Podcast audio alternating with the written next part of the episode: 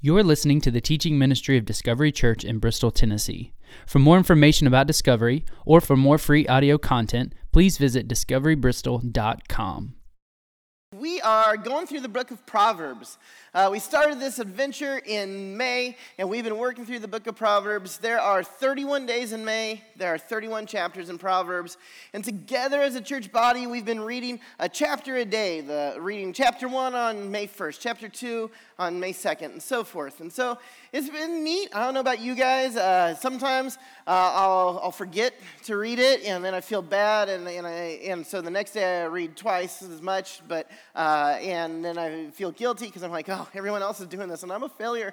And so if you think that you've been a failure, know that you're in uh, fellow failure company. Yeah, right?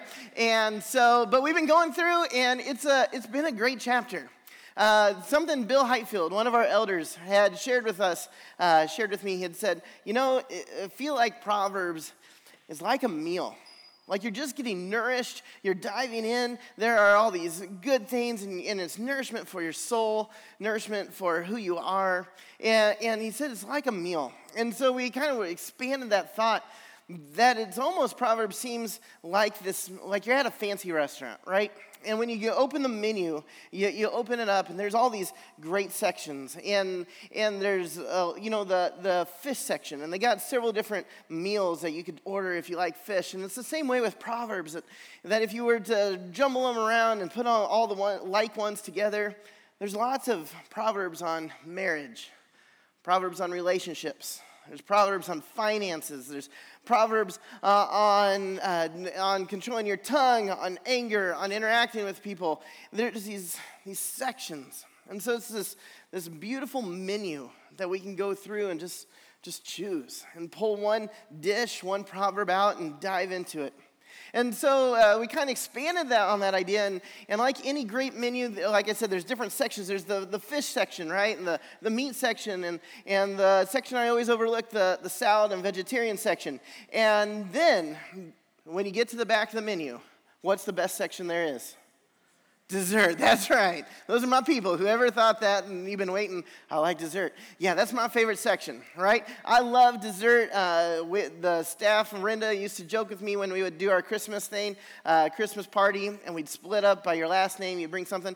I'd usually be like, hey, we should do A through T, bring dessert, and then U and Z through Z, bring side dishes. And so that's how I'd split it up. I love the dessert part of the menu. And so this morning, we're going to look at those, as Bill Bill calls them, the dessert nuggets of Proverbs, that these single-standing Proverbs that are really powerful.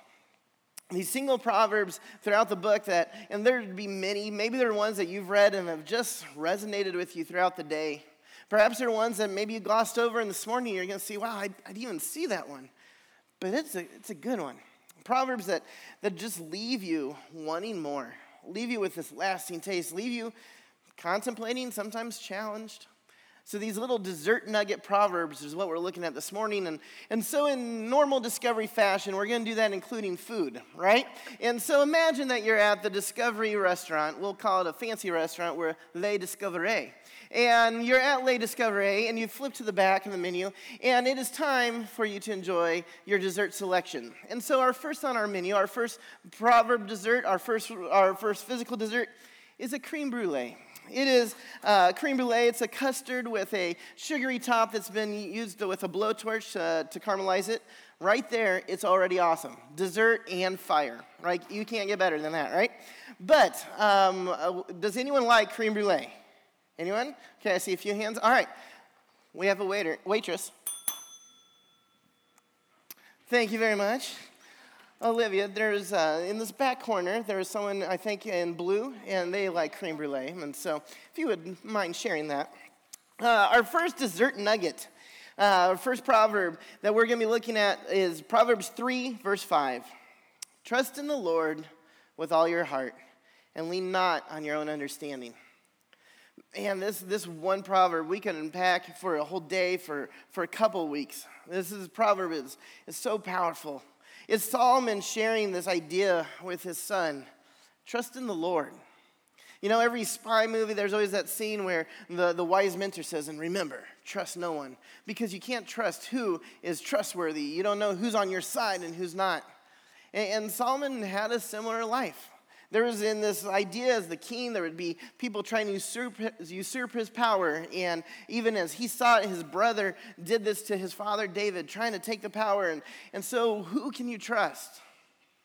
And Solomon comes along his son and says, trust in the Lord. We're all going to trust in someone or something. Oftentimes it's ourselves that we turn to to trust. But Solomon says, no, no, no. Trust in the Lord, not in yourself. And this is a hard thing to do.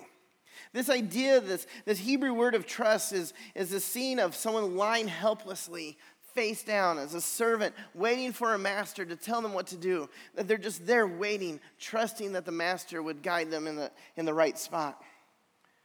Trust in the Lord. Solomon has seen the Lord was faithful. For the people of Israel, he's heard the stories, but, but he's seen firsthand. Think of all the stories with David, with his dad that he's heard time and again when dad tells him, you know what, this one time, here's what the Lord did for me. This one time the Lord came through. This one time the Lord was talking to me. And imagine Solomon growing up in that and saying, you talk to the Lord. And then Solomon becomes king, and he converses with the Lord. Of anyone that knows that God is trustworthy, that God is faithful to his word, it would, it would be Solomon telling his son, trust in the Lord. Act as if the servant ready for the master's command. And says to trust with all your heart. Not just this partial trust that we so often want to do. Right? That I, I think Solomon's son was, was uh, leery of this as, as we are sometimes. Okay, I'll, I'll trust God, but, but I'm going to keep some of the control myself. I'll trust God with this, but but maybe not with this part of my life. I'll trust God with some of my time, but I'll go to church on Sunday morning, but I'm, I'm not trusting him with the finances. I'm trusting him with, with my finances, but not with my family. Different areas, that, but it says with all of your heart. I read an example that someone that's standing with one foot on a rock and one foot in quicksand is still going to fall into the quicksand. We have to be fully on the rock, trusting in God, with and not lean not on our own understanding. It's so often easy for us, right? That that we want to rely on what we think and what we can figure out. That we to trust in the Lord and not in our understanding is to let go of control, and that is hard. Like I said, this proverb is is this dessert nugget because it's. It's powerful. It's one that we can meditate on all day long. What does it look like to trust in the Lord with all my heart, with everything that I am, and lean not on my understanding? What's it look like to let go of control? What's it look like to fully trust God's got this, to not try to manipulate, not try to control it, not to try to, to have my hand in it, but to fully follow God? And so at the end of each one of these little nuggets, I'm going to ask you a couple questions just to think about, just to meditate on, just to be that one last bite of dessert that you've been holding on to, and at the end of the meal, you take it, just enjoy that sweet flavor for a little while. So this week, where do we need to trust in the Lord with all our heart? Where do we need to let go of control and stop leaning on our under, on our own understanding? Where in your life this week do you need to trust the Lord rather than yourself? Our next dessert on the menu is an eclair, a chocolate eclair. It's a filled pastry covered with uh, some kind of cream inside, covered with some kind of topping. Uh, when I grew up, we called that Long Johns, and we would buy it at Dunkin' Donuts. But for fancy people, they call it eclairs and charge three times more. So if you would like a fancy Long John, please raise your hand. Someone, so oh, I see someone right up front here. If you would like to take that to them, thank you. Our next proverb nugget, is, our next proverb dessert is start your children off on the way they should go. And even when they are old, they will not turn from it. Start your children off the way they should go, and even when they are old, they will not turn from it. The job of a parent is to train our children, right? To teach them the way, And the reality is there will come a point where our kids will have to make the decisions themselves. That every child will have to either decide to follow the way that their parents taught them or follow the, the alternative. But Solomon's trying to advise us, start them off right. Train them up right. Well, I grew up a Saint Louis Cardinals fan. I loved Ozzie Smith. For those of you old-time nineteen eighties baseball fans, you know Ozzie Smith did the flip. I loved Ozzie Smith. I played shortstop in Little League just because I wanted to be like him. Uh, I loved the Saint Louis Cardinals. I knew all the players on the team, uh, and I knew everything about the Cardinals. But the reality is, I also grew up in Denver, Colorado. There's absolutely no reason that I was a Saint Louis Cardinals fan, except for my dad was a Saint Louis Cardinals fan. My grandpa was a Saint Louis Cardinals fan. It was a given that I would love the Saint Louis Cardinals. This is how I was trained up. Same thing happens with our love for God. I love the Cardinals to this day. Are we training up our kids to love God in the same way? To train them up on which way they should go. Like I said, every person has the opportunity. The free will comes in and, and they can decide which way they're going, but But can we start them off right? How are we training them? And this training isn't just our words. This training isn't just telling them, hey, you should listen to God and you should go to church. But then they see us, they see us use words that we aren't glorifying. They see us treat other people not loving. They treat us, they see us be, do shady things in our business, to be mean to our neighbors, to yell while we're driving. We're training up our kids every time they're watching us. How are you training up your kids? Are you training up to follow Jesus? To be passionate for him? To want to read their Bible because they see mom and dad read their Bible? To want to treat other people godly because they see that's how mom and dad have taught them?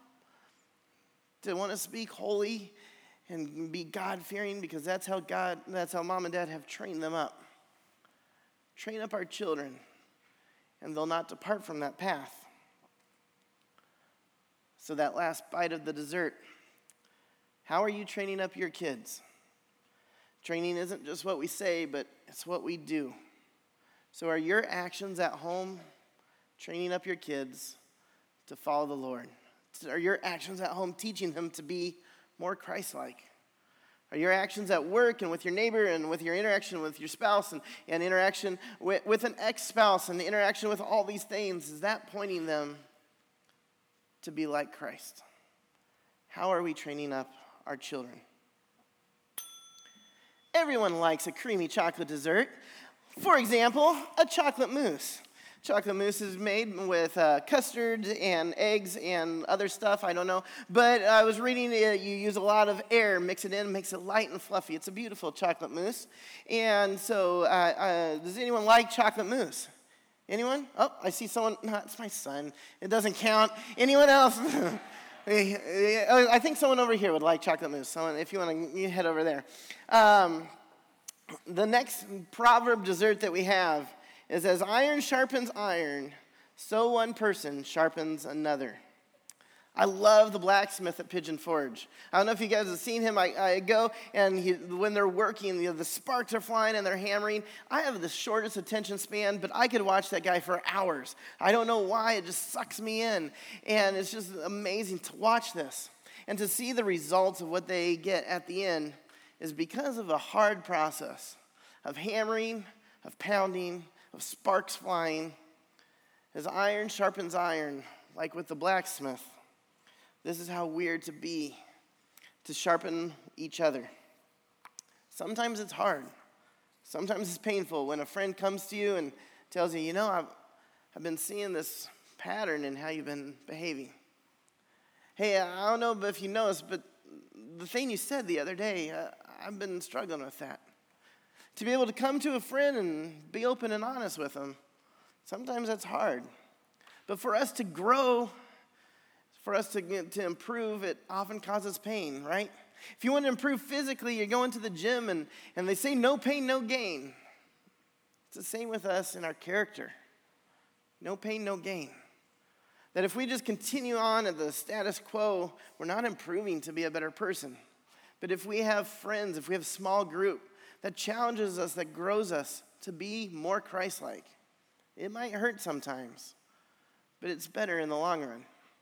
The same idea goes with, with attending church. This is how church should be, that when we leave here, we shouldn't just feel happy-go-lucky, that if, if we've left church and you've never felt challenged, then, then we're either not paying attention or the church isn't doing a good job, because the gospel that we're supposed to be preaching, the word of God, is challenging, is sometimes condemning, is sometimes steps on our toes and, and well, points out our flaws. As iron sharpens iron, God's word sharpens us. It's meant to grow us. It's meant to make us better. And so my question for you is, where are you being sharpened? Are you in God's word? Are you connected with friends that make you a better person? There's a difference between just are you connected with friends. Are you connected with friends that are making you a better person, that are pointing you to be more like Christ? As iron sharpens iron, one man sharpens another. A cannoli, an Italian dessert. It's a fried pastry shell filled with a ricotta cheese filling, and this one has chocolate chips and chocolate and powdered sugar on it. Uh, cannolis are a wonderful dessert, um, not super sweet, so not my favorite. But it is, it's people that don't like the sweet love it. So uh, I don't know if anyone in this section has got any dessert, but they look like cannoli people. And so I actually don't know what a cannoli person looks like, but uh, just any, uh, pretty much anyone's going to like a cannoli. All right. Um, the proverb dessert, in their hearts, human beings plan their course, but the Lord establishes their steps. In their hearts, human beings plan their course, but the Lord establishes their steps. This was a theme verse for Sarah and I when we went to Taiwan. Actually, they encouraged us to make uh, prayer cards, and they said, put pictures of yourself on it. You need to have pictures of yourself so people know, and they'll be praying for you, and, and they'll see you, and they'll want to give money. And we just, we were struggling with that, and we're like, I don't know if this is the right way, what our, our mission group was telling us. And so we took a picture of ourselves. It was my feet, and Sarah's feet, Abby's feet, and Isaiah's feet. And then we put that verse. And so it was just a picture of our feet. And in this verse it said, in their hearts, human beings plan their course, but the Lord establishes their steps. We're encouraged to make plans. We're encouraged to, to figure out our life, not just to go willy-nilly, but are we willing to follow God when we need? Are we willing to, to follow him despite our plans? So often we look at this verse and you almost see it as a negative. But Lord, I don't want to follow your plans. You told me to make plans, and now I have to change it all. You're going to direct where I go?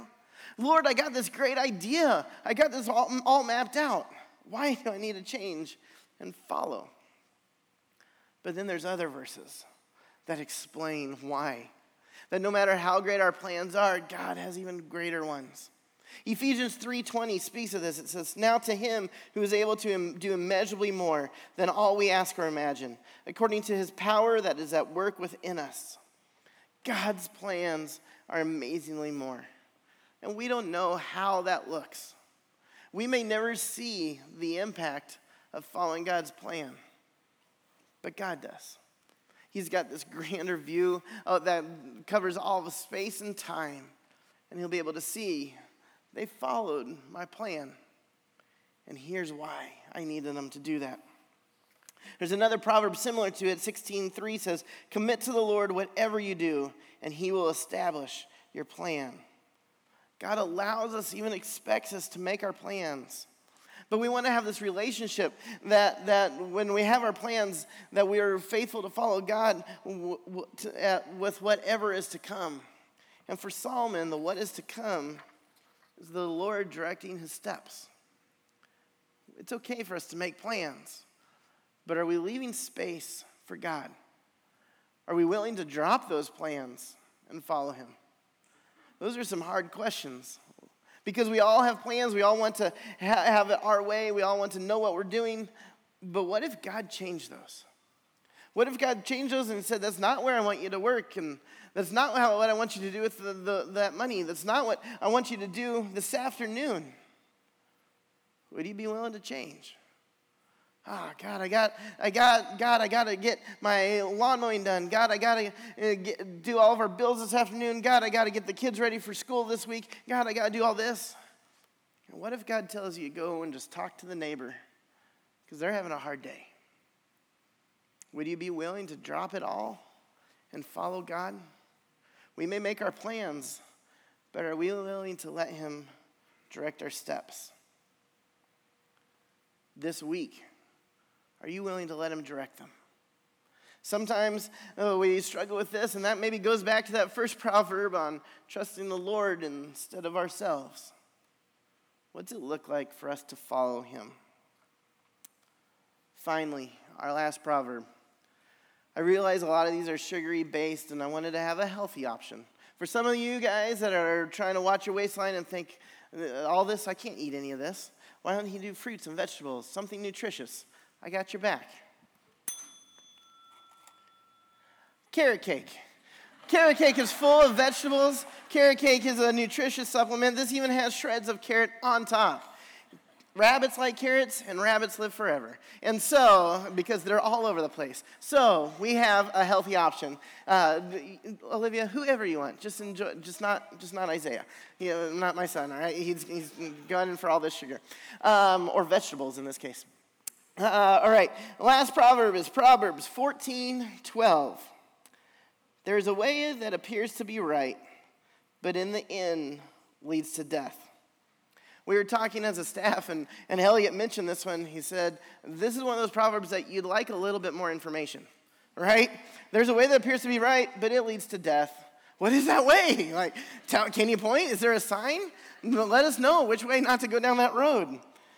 Proverbs often speaks about the way, about a person's walk, about the journey that we take, about the path we're following. And we're trying to often actively follow God. And at times, sometimes we're following our own direction. Sometimes we're pursuing something. Sometimes we're avoiding something. We all are on this journey, and at different times it looks different ways. And here, Solomon is giving his son some advice. There's a way that you might be going, and it might look right. It might be enticing. It might feel good. But son, in the end, it leads to death. Solomon knows that often the, the way of death is deceptive. It, it looks great from the beginning, but when you get there, you realize at the end, this isn't where I meant to be. This isn't where I wanted to go. This is why we got to rely on the Holy Spirit. That as Christians, we have the Holy Spirit to help guide us, to help, and to lead us. And this is why we need to re- read our Bible and ask for the Spirit to reveal. This is why we need to listen to the prompting of the Spirit. As Paul tells us in Romans eight fourteen, it says, for those who are led by the Spirit of God are the children of God. We need to be led by the Spirit of God to follow him. So this idea that there's this way that seems right, but it leads to death, it's an idea that Jesus echoes. Many years later, Matthew seven, verse thirteen, says, enter through the narrow gates, for wide is the gate and broad is the road that leads to destruction, and many enter through it. But small is the gate and narrow is the road that leads to life, and only few find it. Are we pursuing Jesus? All throughout Proverbs, we've been looking at seek wisdom, pursue wisdom, gain wisdom. And the Bible tells us many verses that God is wisdom and that Jesus is the flesh and bones of wisdom. Are we pursuing him? He is the narrow road, and not many will find it. The road that seems right often leads to death. But Jesus says in John fourteen six, about this path, about this way, he says, I am the way, the truth, and the life. No one comes to the Father except through me. Solomon shared that there's a way that leads to death. And Jesus shares there's a way that leads to life. And that way is Jesus Christ. Jesus is the way that leads to forgiveness, leads to peace, leads to heaven, leads to eternity, leads to joy, leads to hope, leads to love. And so as we're looking at these proverbs, many of them point us to God. Many of us point, many of them point us to Jesus. There is a way that might seem right, but it leads to death. And for some people here, you might have not accepted Jesus as your Savior. I want to encourage you, stop following that way that's leading to death, but pursue the one that is the way, the truth, and the life, the one that will lead you to the Father. Accept Jesus as your Savior this morning. Make that happen today. Talk to us in the prayer room. Talk to us outside. Accept Jesus as your Savior. And for those of us that have accepted Him, we have one last little morsel to partake together. It's not a dessert. It's something even better. It's communion. That this morning we're going to have communion as this reminder that Jesus is the way. That there are these two paths, and we've chosen to follow the path that leads to Christ. And so communion is meant to be a constant reminder of Jesus' death on the cross and a reminder of His resurrection. That we would be reminded that He died for our sins, and through that we have eternity, through that we have peace, through that we have salvation, through that we have forgiveness, greater than any dessert we could have here today. So we have Jesus Christ. And so this morning as you take communion, think through some of these proverbs. Which are ones that maybe God is putting on your heart for a reason? Maybe it was a little convicting. Maybe stepped on your toes. Maybe it was just an encouragement, a reminder of how you want to be this week. That we want to train up our children right, or that we want to follow the path that's leading to God. That we want to get with friends and be in a small group, and iron sharpens iron. Maybe it's this week. We need to trust in the Lord and not in our own understanding. So at this time of communion, be a time to reflect on which one of these proverbs is God speaking to you. If you'll pray with me. Lord, we thank you for your love and care for us. God, we thank you for these proverbs, for these little nuggets of sweet wisdom. God, I pray that we can follow you with our whole heart, that this week you would bring these proverbs up to our minds, that we would be convicted by the Holy Spirit when we need it, that we would be led by your word to live a life that is following the, the way not to death, but the way to the Father.